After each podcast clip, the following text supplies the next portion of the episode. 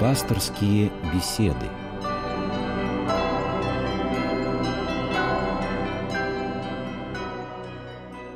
Здравствуйте, уважаемый радиослушатель. Сегодня пасторскую беседу с вами будет вести священник Георгий Климов. Здравствуйте, отец Георгий. Добрый вечер. Мы с вами встречаемся в святые дни. Да.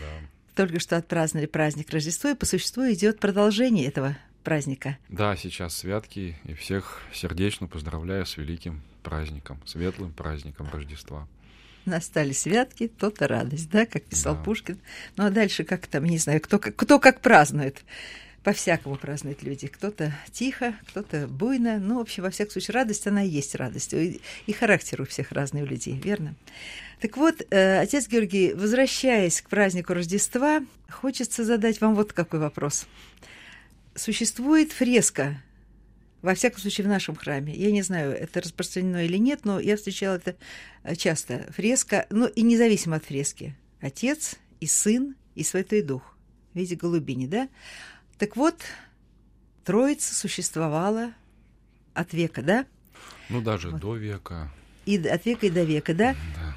Зачем нужно было, и сын-то был уже, зачем надо было отцу, ну, э, как это называется, сделать так, чтобы он вычеловечился, стал человеком, хотя просто можно было вот это вот, э, то, что нерожденно сотворенно, да, Мгм. просто отправить в мир и все, и на- научить людей чему-то.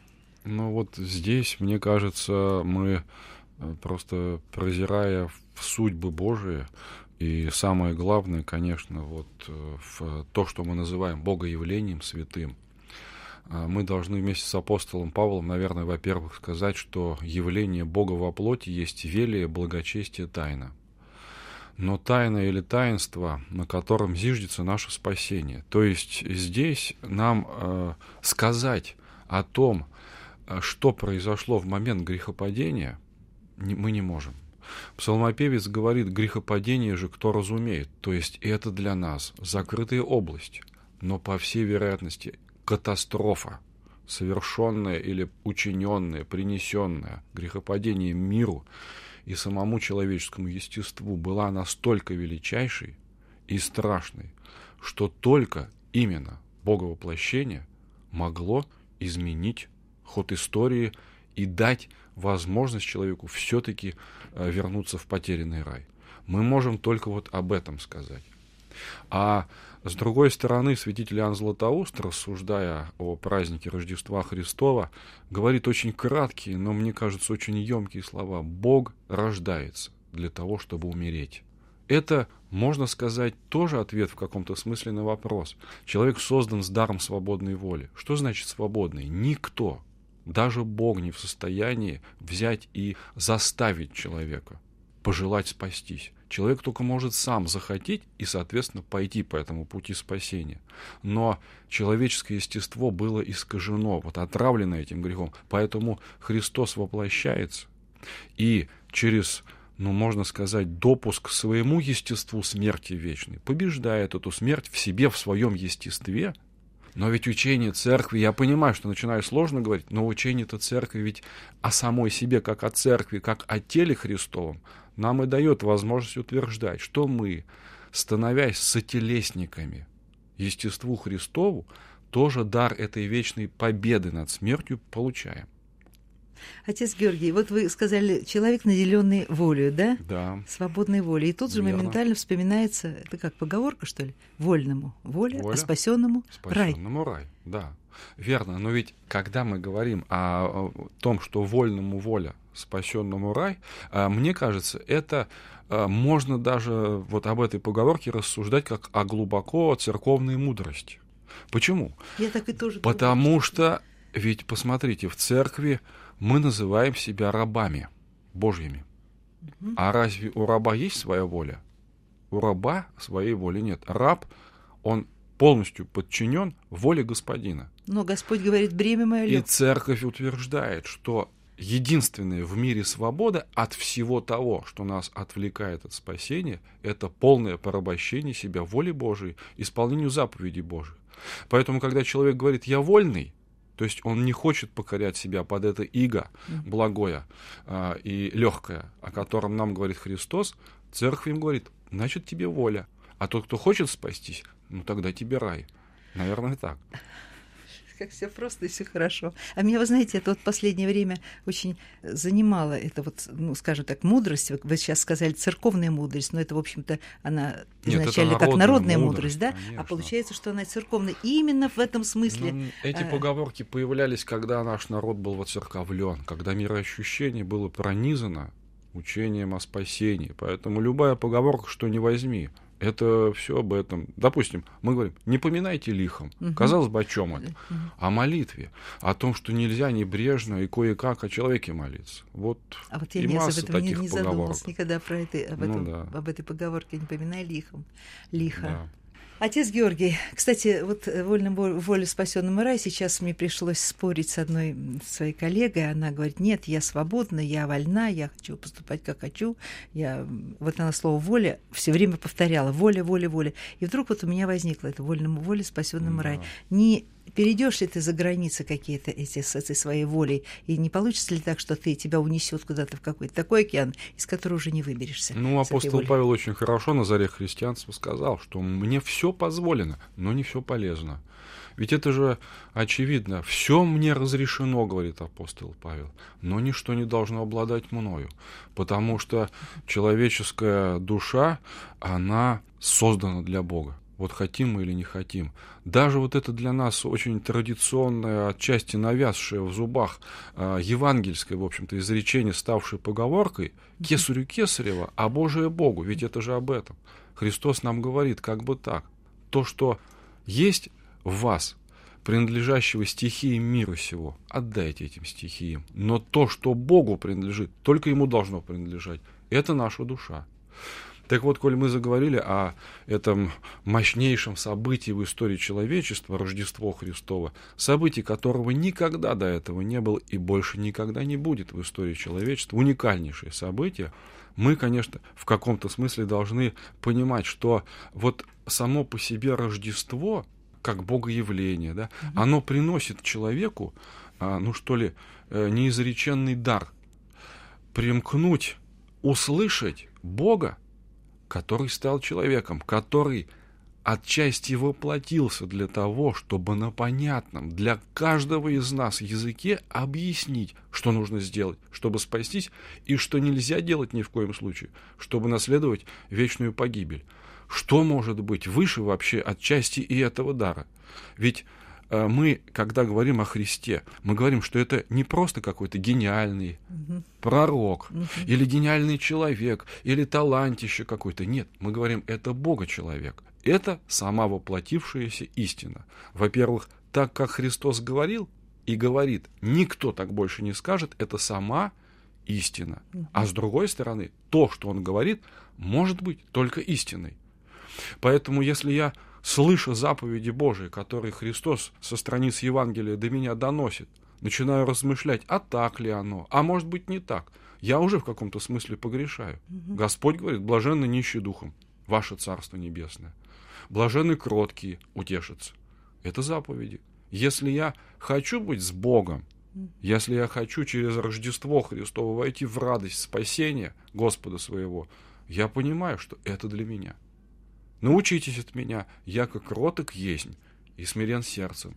Кротость, смирение сердечное – это главнейшие добродетели, значит, получаются, через которые мы становимся сопричастниками вечной блаженной жизни. Нет у тебя кротости и нет смирения, чтобы ты не выдумывал о себе. Ты оказываешься где-то не там, в каком-то другом для себя придуманном. Не знаю, можешь назвать это раем, можешь адом, как хочешь, но ты будешь не там, где будет вечное спасение. Хорошо. Вот, кстати, о смирении. Я вот думала об образе Рождества. Икона рождественская есть в каждом храме, Абсолютно. да? Абсолютно в праздничном чине. Во всяком случае, если небольшая икона, то в праздничном да. чине вы всегда найдете. Но икона для меня уже вот с, с течением вот лет я слышала от одного замечательного человека, но не понимала этого. Но вот сейчас как-то начинаю таким, знаете, далеким-далеким путем на подходить. Икона – это такая прозрачная ткань, через которую мы да. оттуда просматриваемся, да? Это, mm. это не картина, это не изображение, ну, это совсем иное. Вот принцип обратной перспективы, да? да. Вот. Но есть и эмоциональные образы. Есть эмоциональные образы, которые, например, разлиты в живописи западной в основном, да. э, в поэзии, в литературе. Ведь смотрите, вот я, ох, я не принесла, к сожалению, эту репродукцию, я хотела захватить ее с собой, она у меня, кстати, здесь. Э, Жак Даре – это э, вторая четверть XV века, бельгийский художник.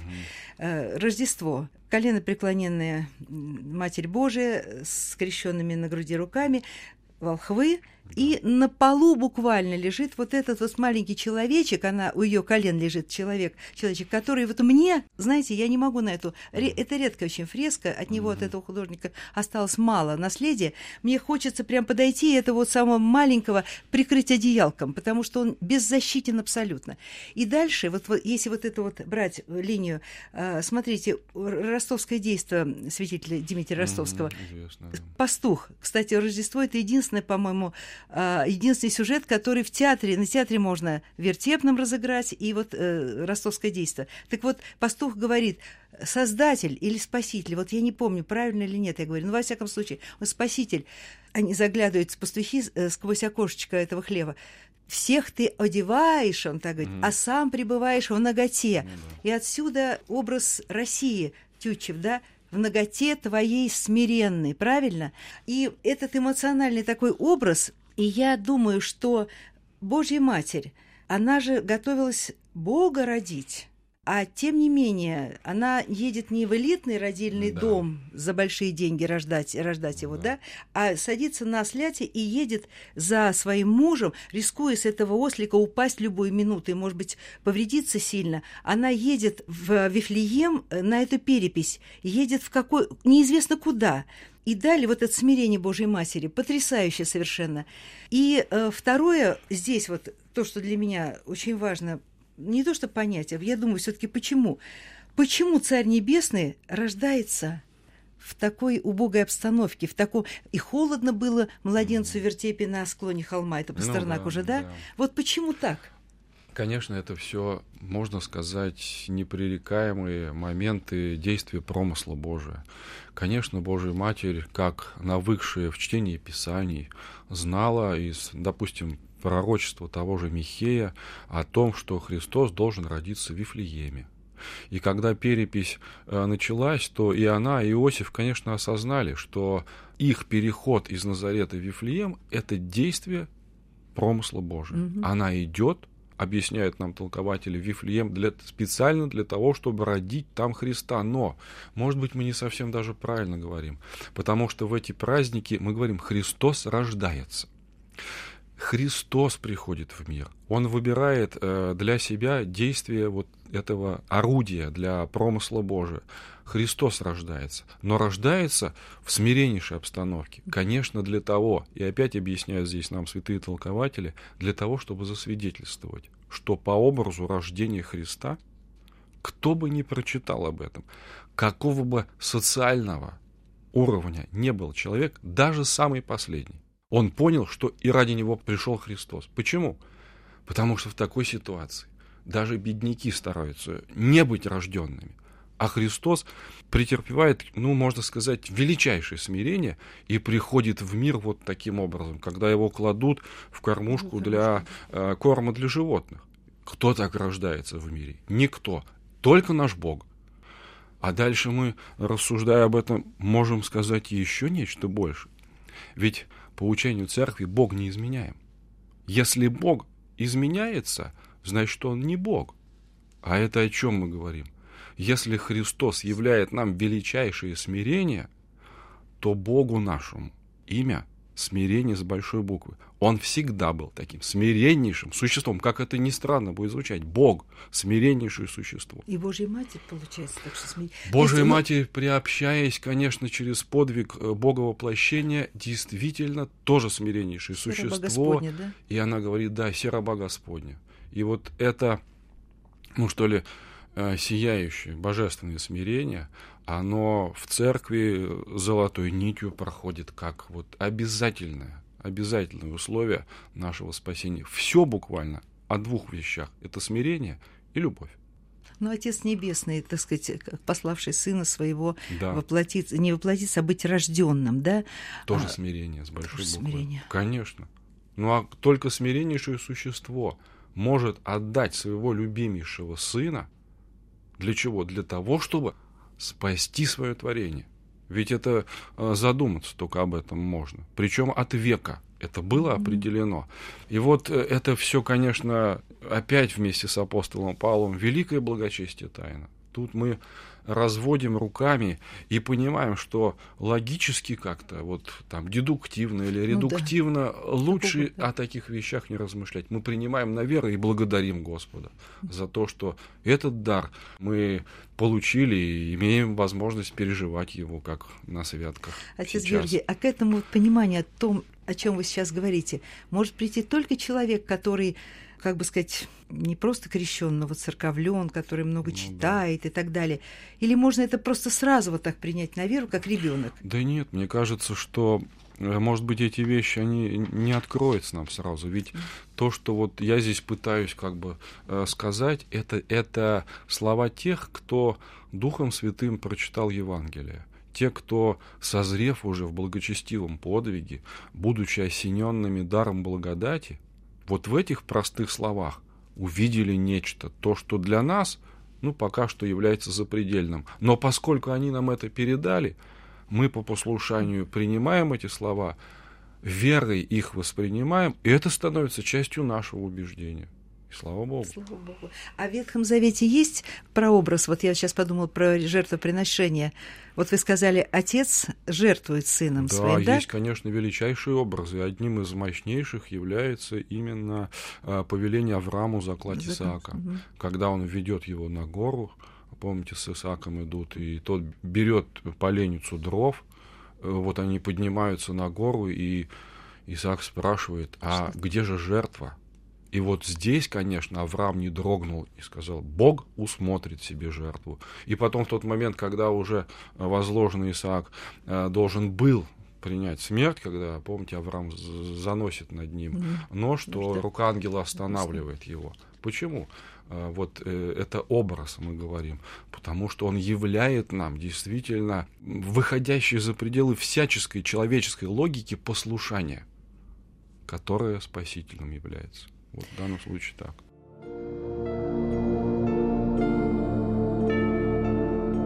Пасторские беседы.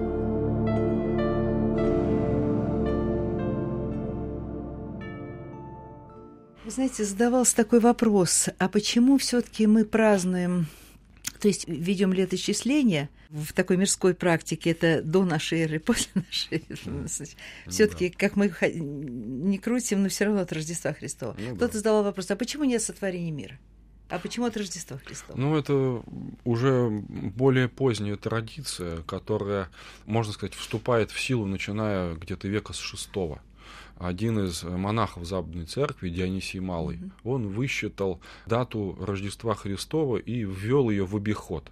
То есть сначала параллельно начали э, давать летосчисления от сотворения Адама и параллельно давали от э, Рождества Христова. Ну а потом все-таки, когда мир э, пронизанный, можно сказать, христианской культурой осознал, что все-таки это главное событие, да, это центр, это фокус да, истории человечества, Рождество Христово, все-таки летосчисление у нас перешло исключительно на вот на эти наши датировки, по которым сейчас мы и живем.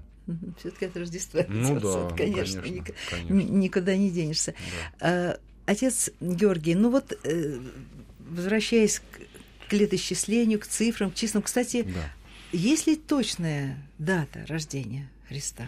Ну, если говорить о, о попытке высчитать, откуда, вот, можно сказать, взялось так, такое число да. 25 э, декабря по старому стилю, ну или, соответственно, 7, 7 января по новому стилю, по григорианскому календарю. Откуда взялась эта дата? Как ее высчитали? Угу. Ну, если это уместно, я мог бы ну, в двух словах попытаться объяснить, как это вычисляется. Э, насколько это будет, ну, не знаю, понятно на слух. И... Будем стараться. Но, но все-таки да. речь идет вот о чем. Дело в том, что в начале Евангелия от Луки мы читаем о том, э, в самом начале Евангелия от Луки мы читаем о явлении ангела Захарии. Угу.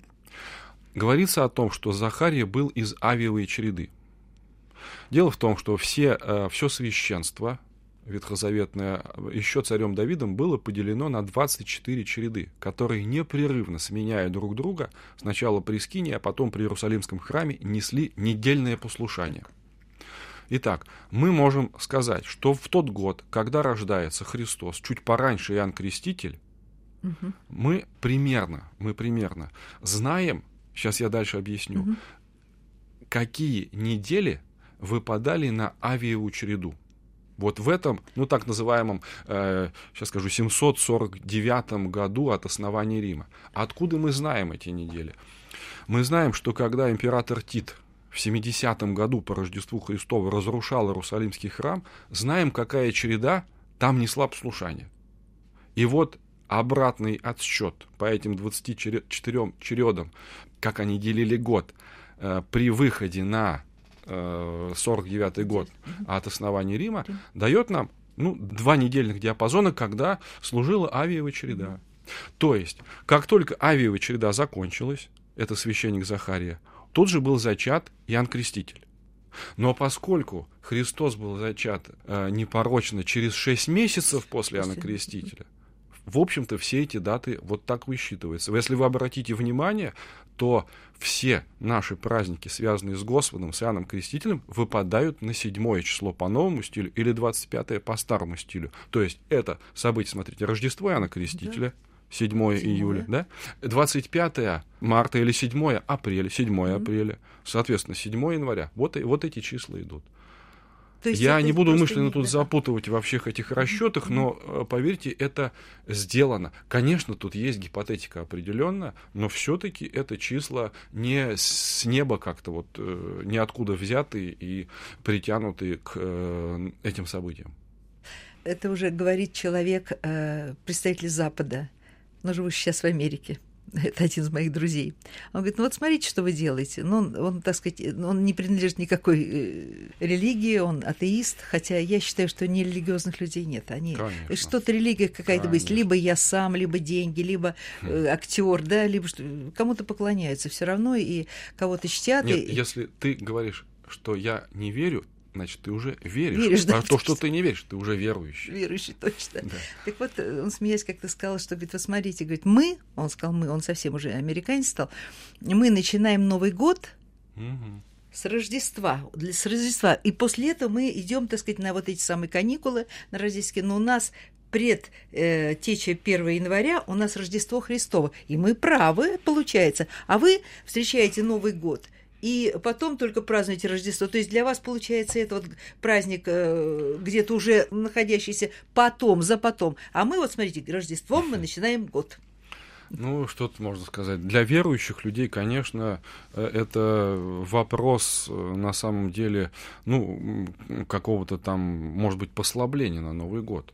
С другой стороны, многие отмечают, что хорошо, когда э, не совпадает вот этот светский праздник э, с праздником церковным, потому что здесь какая-то степень свободы духовной высвобождается на праздник самого Рождества. Mm-hmm. То есть понятно, что пост рождественский был, и э, мы подустали, мы как-то вот э, проголодались в каком-то смысле слова, mm-hmm. да?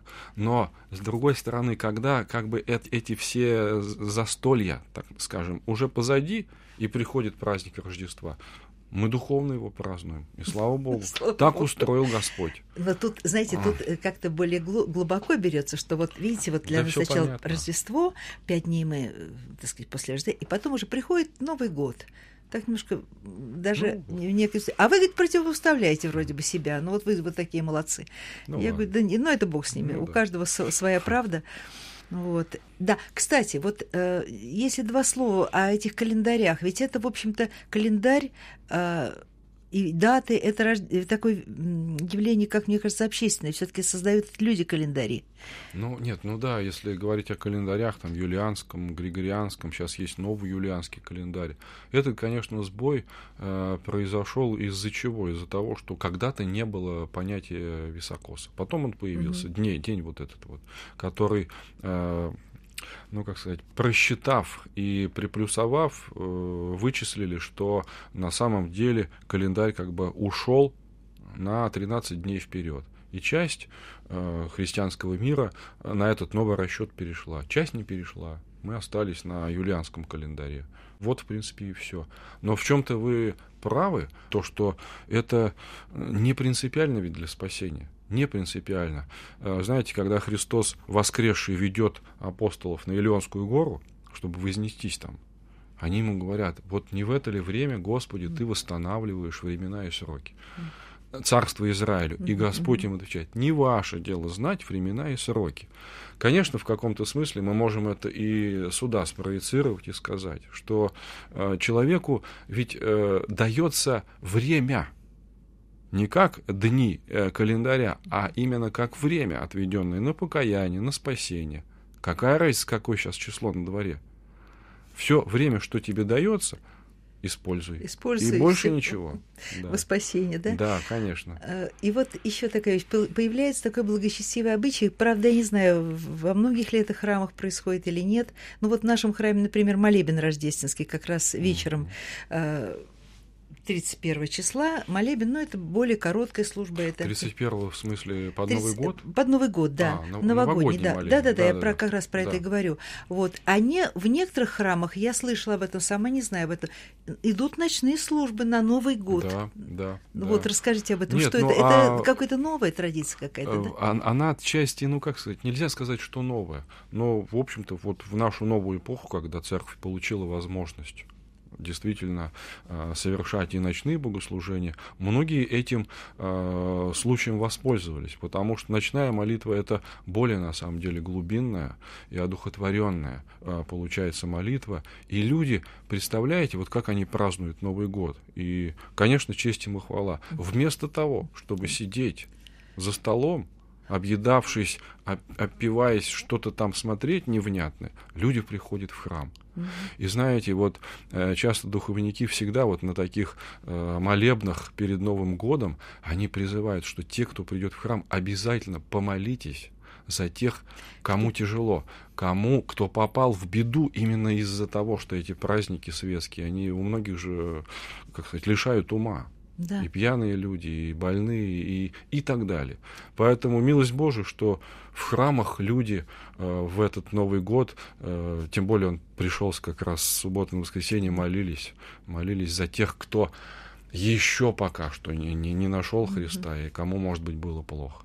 Какая замечательная встреча да. Нового года, да? Хотя, да. в принципе, Новый год, как я считаю, вот так говорю, а можно каждый день отмечать Новый год, потому что этот 1 сентября не повторяет то все. Ну, 1 да. сентября отмечай. Кстати, ведь у нас же новолетие это э, было 14 да, сентября. Ну, у нас или несколько новолетий. Не, ну, несколько новолетий. 14 сентября, угу. да, действительно есть. 25 марта есть. Своего рода начало Нового года. С праздника Благовещения да. начинается. Вот. Ну и, конечно, 14 января будет у нас. Это, да. так мы его называем, Старый Новый год, но это, в общем-то, да, действительно, новолетие церковное. Да. Календаря гражданское. Поэтому Господь говорит, что не знаете Как бы, может быть, действительно, показывая нам этими несколькими существующими новыми годами, Он нас просит, не зацикливайтесь на этом. Совершенно верно тяжелый был шестнадцатый год для меня во всяком случае во многих отношениях тяжелый но вот он не от того что он високосный я не, не совсем в это верю. Хотя високосные года действительно что-то что-то в них какой-то чревоточина какая-то есть. Ну наблюдение показывает Пок, что да. все непросто да. Естественно вот. Ну и я думаю что мы-то с вами выходим после встречи нового года. Да. и в общем-то и уже встретили рождество. Я надеюсь что все встретили его достойно.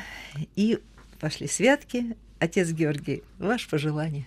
Ну вот, чтобы в этой светлой радости действительно не только оставшиеся святки провести, славе Господа и благодаря Его за великий дар, принесенный нам как э, Бога воплощения, но и напитавшись этим духом молитвенным, церковным, духом радости о росшемся Господе, ну, в течение всего года хранили эту святыню в своих сердцах и умах.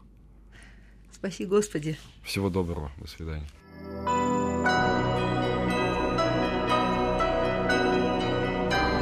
Вы слушали программу «Пасторские беседы» из цикла «Мир, человек, слово».